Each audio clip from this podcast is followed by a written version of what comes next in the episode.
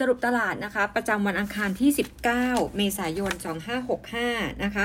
วันนี้ของทาง SCBS นะคะเรามีจัดด่วนขึ้นมานะคะคือตัว GULF นะคะ CEO Meeting เกี่ยวกับการลงทุนในตัว Binance US นะคะคราวนี้เนี่ยวันนี้เรามีจัดตอนบ่าย 2 โมงจะเป็น Group Meeting นะคะแล้วก็เรามีส่งรายละเอียดไปให้นะคะที่เขาชี้แจงตลาดเมื่อวานนี้ตอนเย็นนะคะเรื่องของตัว Digital Asset Exchange Business นะคะเหตุผลทำไมจะต้องเข้าไปถือเป็นหุ้นบูรณสิทธิ์ก่อนจะต้องมีการ mark to market หรือเปล่านะคะตรงนี้เดี๋ยววันนี้มีคำตอบนะคะ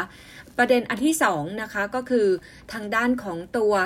SCB ค่ะวันนี้นะคะจะไม่เห็น SCB นะคะทิกเกอร์จะเปลี่ยนเป็น SCBB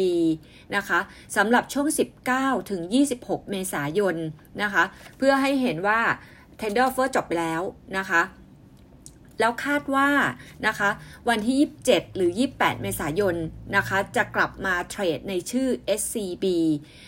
ในจอตลาดนะคะตัวทิกเกอร์นะคะแล้ววันแรกที่กลับเข้ามาเทรดในตลาดเนี่ยไม่ว่าจะเป็นวันที่27นะคะหรือ28เมษายนรอตลาดประกาศออกมาเป็นทางการวันแรกเนี่ยกลับมาเนี่ยจะไม่มี Ceiling Floor นะคะเหมือน IPO นะคะประเด็นถัดมาค่ะตัวน้ำมันปรับตัวเพิ่มขึ้นต่อเนื่องนะคะเขาบอกว่าล่าสุดอะค่ะมันมีเรื่อง geopolitics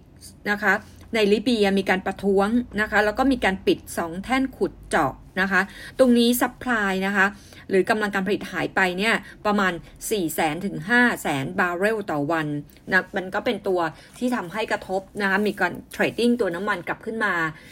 ทองมีการปรับตัวขึ้นมาด้วยและถ้าเกิดเราดู week on week Brent Oil บวกขึ้นมา 9% GRM บวกขึ้นมา 12.2% แล้วก็ถ่านหินค่ะ Next นะคะบวกขึ้นมา 7% นะคะ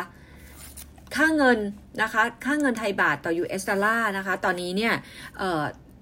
จะพบนิดนึงว่าบาทมีการอ่อนค่านะคะอยู่ที่ 33.73 ตรงนี้กำลังจะไฮไลท์นิดนึงอะค่ะว่าตัวกระทรวงการคลังนะคะคุณอาคมเนี่ยออกมาพูดเลยค่ะว่ายังไงเนี่ยเขาจะออกมาตรการมาช่วยซัพพอร์ตเขาต้องการให้เอ็กซ์พอร์ตของไทยเนี่ยปีนี้เติบโตเป็น2ดิจิตนะคะมีการพูดว่าประมาณ 10% นะคะถ้าเกิดเป็น 10% จริงตรงนี้เนี่ยพูดเนี่ยว่าหุ้นส่งออกนะคะยังมีการเก็บเข้ามาสังเกตนิดหนึ่งก็มีการเทรดดิ้งพวกหุ้นส่งออกนะคะไม่ว่าจะเป็นทางด้านของตัว CPF นะคะตัว TU นะคะซึ่ง TU มันก็จะมีเรื่อง iTel IPO ไตรมาสที่3นะคะแล้วก็ชี้แจงออกมาว่าประเด็นเรื่องของที่มีการตรวจสอบว่าข้อมูล Insider เนี่ยเขาบอกว่ากรรมการก็ลาออกไปแล้ว2ท่านประเด็นถัดมานะคะงบไตรมาส1วันนี้จะประกาศออกมาคือ KKP นะคะแล้วก็มี Share Listing ในแง่ของตัว Tisco เมื่อวานประกาศงบออกมาไตรมาส1ใน profit 1,800 ล้านบาท flat Q-on-Q บวก 2% year on year in line กับที่คาดแต่สิ่งที่เกิดขึ้นค่ะ asset quality ดูดีขึ้นนะคะแล้วก็ dividend yield นะคะปีหน้านะคะจะอยู่แถวๆประมาณ 7.5 ถึง 7.8% น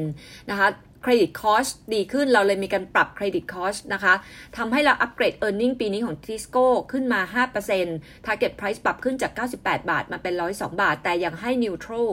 นะคะ weighting สำหรับตัวนี้นะคะสำหรับตัว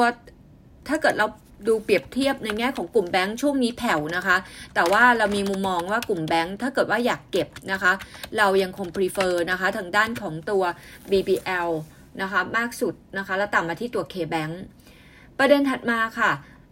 ตัว DTAC นะคะแจ้งนิดนึงว่าเดี๋ยวประกาศงบไตรมาส1ออกมานะคะแล้วก็จะมี Conference Call นะคะ Analyst Meeting เนี่ยเปลี่ยนนะคะเป็นวันศุกร์ที่22เมษายนตอน 5:30 น.นะคะ